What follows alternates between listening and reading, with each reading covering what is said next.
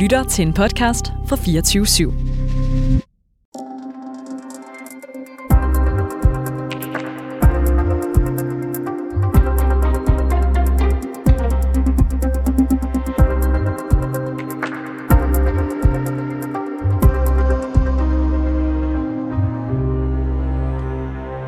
Et vellykket hackerangreb har sat fem sønderjyske skoler og ungdomsuddannelser på den anden ende.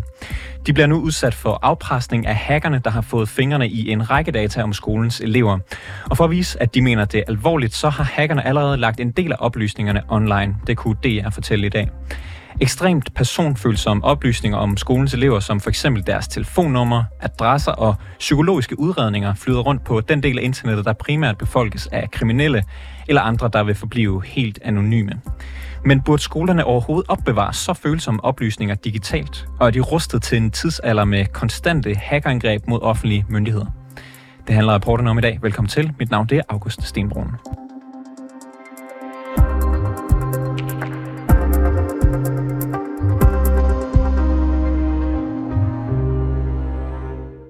Birgitte Hansen, du er vicedirektør på EUC Syd, en af de fem skoler, der har fået stjålet personfølsomme oplev- op- oplysninger i forbindelse med det her hackerangreb. Velkommen i programmet. Tak skal du have. Der er jo tale om et forløb, der har strukket sig over lige godt en måned efterhånden. Kan du fortælle, hvad der skete den 31. august, da I opdager, at øh, der er et eller andet galt? Ja, det, det kan jeg. Øh, det er så, når det vi kommer på arbejde den 31. august, der øh, kan vi ikke tilgå nogle af vores systemer. Der er øh, øh, at alle brugere er koblet af. Og øh, vi går selvfølgelig i gang øh, i vores IT-center for at få analyseret, hvad, hvad der er på færre, øh, og kan ret hurtigt der øh, morgen den 31. Øh, konstatere, at, at vores øh, data er blevet krypteret. Øhm, og at, ja, at der er tale om et, et, et hack, et, et cyberangreb. Og, og, og hvad, hvad betyder det? Hvor, hvad, hvad gør I derfra? Øhm, jamen derfra så, øh, øh, så orienterer vi selvfølgelig de, øh, de skoler, som vi er IT-driftscenter for. Øh, vi tager jo fat i vores, øh, hvad skal man sige, vores beredskabsplan i forhold til, til, øh, til IT-centerets øh, drift. Så vi orienterer de institutioner, som vi driver IT-virksomhed for. Og så går vi jo i gang med at, at undersøge, øh, hvad det er, der er sket. Øh, vi øh, får rettet kontakt til Atea, som er vores øh, IT-sikkerhedsmæssige rådgiver, eller som vi vælger at tage ind i, som IT-sikkerhedsmæssige rådgiver i, i den situation, vi er i. Øhm, og så, så går vi jo, altså så starter undersøgelserne jo øh, for at redegøre for, hvad det er, der er sket. Og hvad, hvordan ser det ud på det her tidspunkt? På det her tidspunkt, der kan I ikke komme ind på jeres systemer. Er I blevet mødt af øh, nogle krav endnu, eller kommer det først senere? Det kommer senere.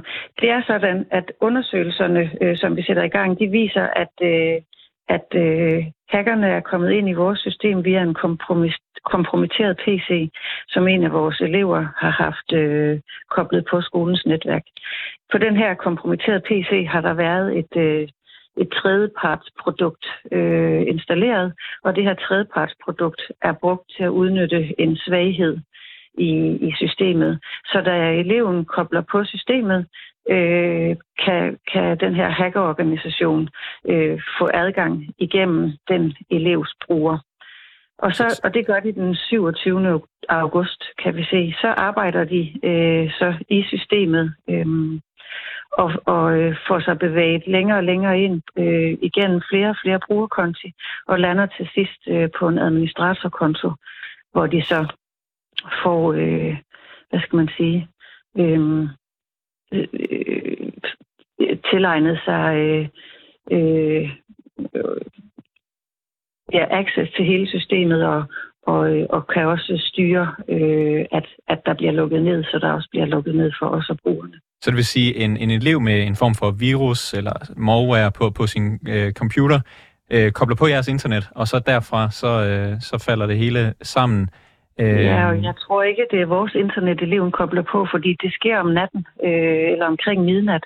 Så det er, øh, det er, det, det, det er sandsynligvis på, på et eksternt netværk. Så det er fordi, at eleven er i kontakt med nogle af jeres systemer, eller, er eller er det måske ikke noget, I ved? Det er fordi eleven er i kontakt med nogle af vores systemer, mm.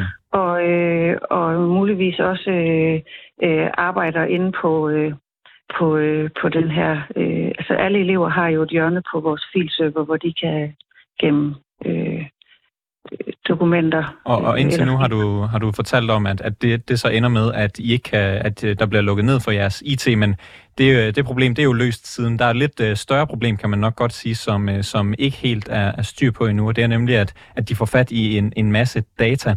Hvordan finder I ud af, at de har fået fat i data om jeres elever? Mm.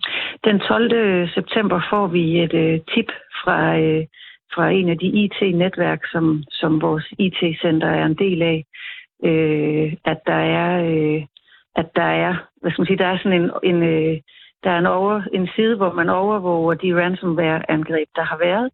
Øh, og der er der så nogen i vores netværk, der gør os opmærksom på, at, at, at, der, øh, at, at der er øh, eksfiltreret data fra, øh, fra det hack, vi har været udsat for. Og hvad, hvad er det? CPR-nummer, telefonnummer, adresser? Det, er, det vi kan se, det, vi bliver præsenteret for et, et skærmdump, hvor der er øhm, sådan smagsprøver på, hvilke, hvilke data, der, kan, der, er, der er tale om.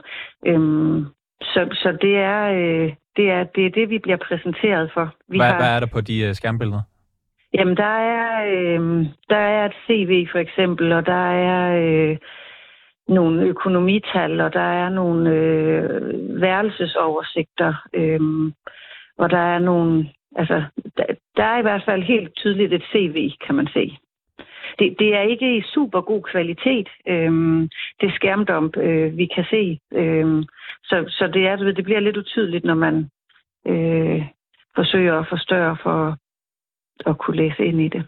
Og nu har I ligesom været igennem øh, det her forløb, og med, med, med de erfaringer, I, I har gjort jer i, i den seneste måneds tid eller halvanden, er I så som skole de rigtige til at opbevare alle de her personfølsomme oplysninger? Ja, det mener jeg, vi er. Øhm, vi arbejder jo altid på at, øh, at have en, en IT-sikkerhed, der er så tæt på 100% som muligt. Men vi arbejder også imod nogle professionelle øh, organisationer, som er som, som, er, øh, altså, som er langt foran på det her, og, og, øh, og det er jo hele tiden øh, den her, det er et kapløb med tiden om, hvem der, hvem der, øh, hvem der er hurtigst til at, at få øh, rettet til, øh, i en, når noget observeres. Øh. øh. Så ja, det vil jeg helt klart sige, at, at altså, vi, har, vi vægter jo IT-sikkerheden meget, meget højt alligevel så er det så lykkes øh, nogle hacker at, at øh, trække en masse data ud af jeres systemer, og hvad kan man sige, i, i bytte for det, der, der forlanger de en løsesum på, øh, på 5 bitcoin, oversat øh, til dansk, der minder det om øh, en, en million kroner. Øh, mm. Hvad tænker du, da du får stillet det her krav? Jeg tænker, at, øh, at, at det krav imødekommer vi ikke. Og det tænker jeg øh, ud fra den betragtning, at at hvis vi imødekommer sådan et, øh, et krav om løsesum, så er vi også med til at, at finansiere, at, at, at den organisation kan bestå, og at der er midler i organisationen til at planlægge det næste cyberangreb. Øh, så det er den ene side af det. Den anden side er også, at, at der, selvom man betaler en løsesum, så er der jo ingen garanti for, at, at de ikke, altså at, at, at summen ikke lige om lidt er en anelse større, eller at, at dataene øh, ikke stadig øh, er lækket eller, eller i forkerte hænder. Og er, er den her sag slut, eller hvad er status lige nu? Jamen lige nu er status, at vi jo vi arbejder øh, på at få de sidste øh, hvad skal man sige, de sidste trin i, i den proces, vi har været igennem fra i fredags og indtil i dag, og få det indrapporteret til datatilsynet. Vi arbejder med at få øh, de, øh, vi er jo dataansvarlige, eller vi er jo databehandlere, men dataansvarlige for vores egne data. Men vi arbejder også på at hjælpe øh, som databehandler de samarbejdsskoler og få deres øh, indmeldinger til, eller anmeldelse til, til datatilsynet øh, til vejbragt. Øhm, herudover så, øh, så arbejder vi selvfølgelig på den interne information i forhold til vores elever og vores øh, medarbejdere, så vi kan være så godt klædt på som muligt til at og, og, øh, hvad skal man sige, svare på spørgsmål, øh, når de opstår. Øh, for de er jo selvfølgelig bekymrede og og frustreret over den situation, Birgitte der er opstået. Hansen, tak fordi du var med i programmet, vicedirektør for EUC Syd, som er en af de fem sønderjyske skoler, der har været udsat for datatyveri efter et hackerangreb. Tak for besøget. Selv tak. Så kan jeg byde velkommen til dig, Ask øh, Hesby Kro. Tak for det. Du er direktør for digitalt, digitalt ansvar, der med egen ord arbejder for at fremme en tryg og ansvarlig digital udvikling og arbejder for bedre digital beskyttelse. Der er skoler og uddannelsesinstitutioner, der i det her tilfælde har været udsat for et omfattende datalæg, kan man vist godt sige. Er danske skoler i stand til at passe på de her digitalt opbevarede data, som de sønderjyske skoler øh, i det her tilfælde har skulle? Øh, både ja og nej. Altså, jeg tror, der er noget rigtigt i, som vi lige hørte, at man gør rigtig meget for at have styr på sin IT-sikkerhed. Men som det også blev nævnt, så er det et våben, våbenkapløb.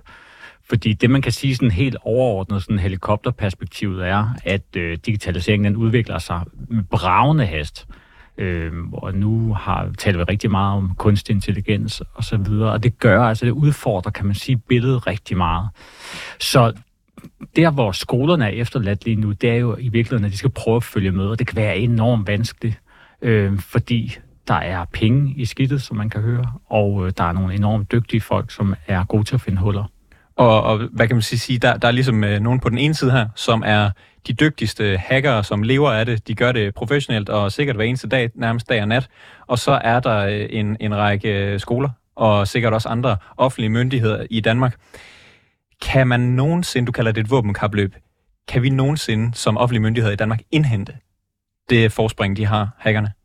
Man kan i hvert fald forsøge at balancere det, og der tror jeg, at man skal være klar over, at vi har på mange måder udviklet ud fra sådan en, øh, hvad kan man sige, forelskelse. Vi har været enormt glade for teknologien, og vi, Danmark er en af de lande, hvor vi har haft ambitioner i mange år om at være de mest øh, digitaliserede.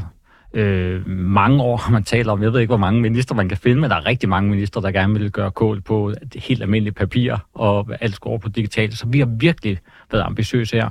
Og der kan man sige, at nu er vi altså et sted, hvor, hvor det ikke kun er private virksomheder, som bliver angrebet, og forretningshemmeligheder i spil. Det er altså private øh, forhold, almindelige mennesker, øh, børn, der går i skole, der man kan sige, der er lige pludselig i, i søgelyset. Og det ændrer altså noget på situationen, synes jeg.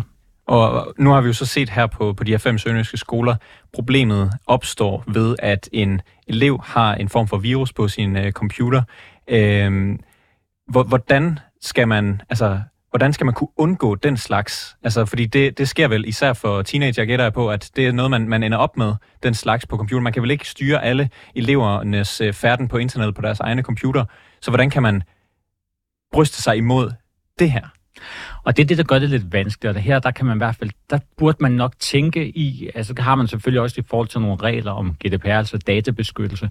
Hvornår har vi med noget, noget virkelig følsomt at gøre, og hvornår er det mindre følsomt? Altså, øh, øh, karakterblade og så videre, måske mindre følsom, blå bog, hvad det nu kunne være. Men når vi kommer over i at taler meget personlige oplysninger i fortrolige samtaler, udredningsforløb, indberetninger og så videre, der bør man nok tænke øh, hos kommunen og hos de enkelte skoler, at det skal vi altså sørge for at beskytte noget bedre. Og man kunne måske også overveje, når man har noget, der er virkelig, virkelig følsomt, om man skal digitalisere det i samme grad. Øhm, men det er jo altid en opvejning i forhold til, hvor meget man har brug for det. Og til sammenligning kan man sige, sundhedsvæsenet, der har vi godt vidst, at sundhedsoplysninger i mange år, det er enormt følsomt. Så der har man jo en anden beskyttelse, og har ikke samme tilgang. Samtidig med, så ved vi også godt, hvis jeg drætter om på gaden, så øhm, er det vigtigt, at nogen kan komme til mine, mine oplysninger for at give mig en, en god behandling. Så der er hele tiden en afvejning, men man kan sige, at det er i hvert fald for mig at se et, et wake-up call i forhold til, at de faktisk går på rov, som nogle kriminelle, hos nogle institutioner, vi måske ikke havde regnet med. Og, og bare lige for at forstå egentlig, hvorfor at øh, det her overhovedet sker. Altså, hvad kan de her informationer bruges til for hos dem, der nogle gange vil, vil købe dem af dem, der har hacket?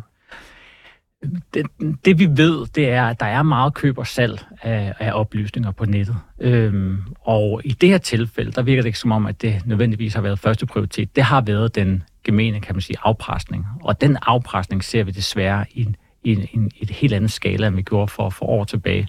Almindelige folk bliver afpresset. Op mod 5% bliver afpresset af voksne i Danmark i løbet af et år. Og det er jo forsøg.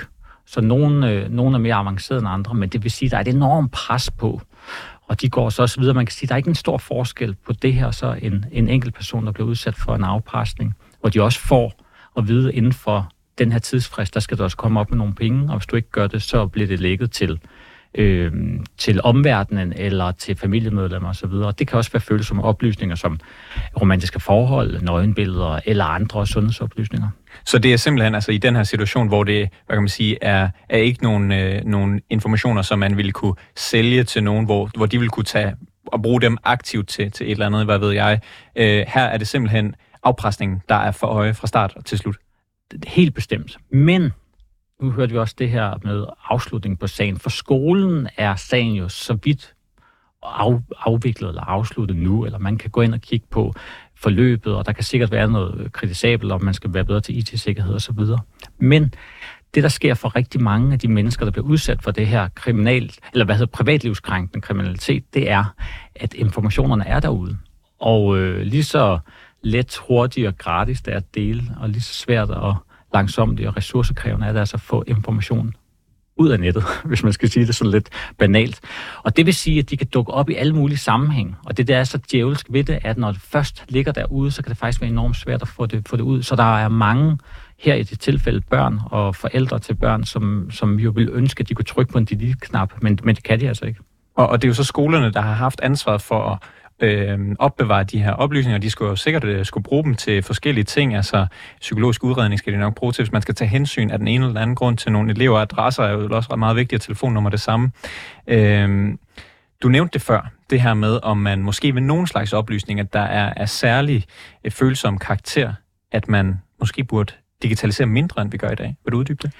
Ja, altså det kan lyde sådan en lille smule sådan maskinstormeragtigt, vi skal tilbage i tiden, eller noget den dur. Det mener jeg sådan set ikke, men jeg mener nogle gange, at man skal overveje, hvis man ikke har IT-sikkerheden til det, om man skal benytte sig af de digitale løsninger. Og det kan jo for eksempel være fortrolige samtaler, om det giver mening altid at bevare det digitalt. Øhm, vil det simpelthen være din opfordring, at for eksempel gymnasier, hvis, øh, hvis de har en psykolog tilknyttet, at øh, hvad, hvad vedkommende skriver ned i løbet af sådan en samtale, det ikke øh, bliver digitaliseret? Jeg synes, de skal overveje, der er i hvert fald to steder her. Der er både i forhold til sundhedsoplysninger, der skal de overveje enten at koble sig på sundhedssystemer, systemer, så de er mere sikre, øh, og også det andet i forhold til sociale. Øh, det kan også være sager om indberetning og så videre, som er enormt følsomme, og overveje, om de har de gode nok systemer. Hvis de ikke har det, vil jeg overveje ikke at lægge det ud. Men burde det egentlig være skolerne, der havde det her ansvar? Altså kunne man ikke centralisere det på en eller anden måde, så det blev nemmere, øh, eller i hvert fald mere sikkert øh, for, for skolerne at opbevare de her oplysninger? Jo, og det er også øh, helt den naturlige reaktion af, hvad, hvad, hvad har skolen sovet i timen, og øh, kunne de være bedre til det her, eller skolerne, og, og den IT-løsning, det har. Men der er jo også et eller andet med, der må komme noget op fra, for det kan det er enormt, altså vi taler om det våbenkapløb, det er, det, det er fuldstændig umuligt for at sige det som det er, og have fuldstændig tjek på det. Øhm, øh, så det er jo også lidt en opfordring måske, den her sag kan i hvert fald være et, et, et wake-up call for nogle af dem, der måske har kun øjnene på private virksomheder, eller kun på, hvad kan man sige, statshemmeligheder, eller noget, der virkelig er det niveau, at tænke i nogle, nogle løsninger for, for, for det kommunale niveau. Og det kunne jo være Digitaliseringsministeriet og så videre, der kunne kigge på, hvordan kan vi egentlig komme omkring det her. Fordi du nævnte noget, der er ret væsentligt. Altså det her med, at der er jo rigtig meget til og fra transport og forskellige devices på en skole, og det adskiller en skole sig fra meget andet. Derfor er det også på den måde et, et, et godt sted for, for hacker i virkeligheden at, at finde en indgang. Og, og øhm, hvad kan skolerne så gøre i, i fremtiden for at sikre sig bedre mod det her? Jamen altså, det første er jo at lære af den, og, og selvfølgelig gennemgå det, og så, og så kigge på sine egne systemer. Og så synes jeg også det der med at overveje, om, om det hele skal være digitalt, og i hvert fald finde frem til, hvor er det mest kritiske? Hvad er det mest kritiske, man overhovedet har på en skole? Øhm, og så måske tænke i, om, om de ligger de ordentlige, ordentlige systemer, eller man skal vælge noget helt andet. Fordi det her med, at der er på en eller anden måde, det hele, hele hænger lidt sammen her. At der er en indgang, og så ups, man har, kommer igennem en administratorindgang, og så har man faktisk adgang til det hele. Der er jo et eller andet her, der, der, der skriger til himlen. Her burde man måske overveje at i virkeligheden have lidt ligesom man havde i gamle dage et pengeskab, noget der på en eller anden måde var, var væk fra de andre systemer. Ask Hesby Kro, tak fordi du var med i programmet. Selv tak. Direktør for Digital Ansvar, der blandt andet arbejder for bedre digital beskyttelse. Det var alt for reporterne i dag. Har du noget, som vi skal undersøge, eller ris eller ros til programmet, så kan du altid skrive til os på reporternesnabelag247.dk. Bag udsendelsen i dag var Jeppe Aumann Øvi og Toge Gripping. Niels Frederik Rikkers er producer, Simon Renberg er redaktør, og mit navn det er August Stenbrun. Jeg ved ikke rigtig, om jeg, om, jeg, om jeg skal udtale mig direkte om det, fordi Gerne. det er jo altså, det er en juridisk beslutning. Reporterne på 24-7. Ved du hvad, det gider jeg simpelthen ikke svare på. Du har stillet spørgsmål nu øh, til 15 gange. Jeg synes ikke, et fængsel er et sted for børn. Lyt med, når reporterne hver dag laver kritisk og dybdeborende journalistik. Havde du gjort det her, hvis nu Ekstrabladet ikke var med? Nej, fordi han var farlig. Hver mandag til fredag kl. 15 på 24.7. Kære lytter, du har lyttet til et program fra 24.7. Du kan finde meget mere modig, nysgerrig og magtkritisk taleradio på 24.7-appen. Hent den i App Store og Google Play.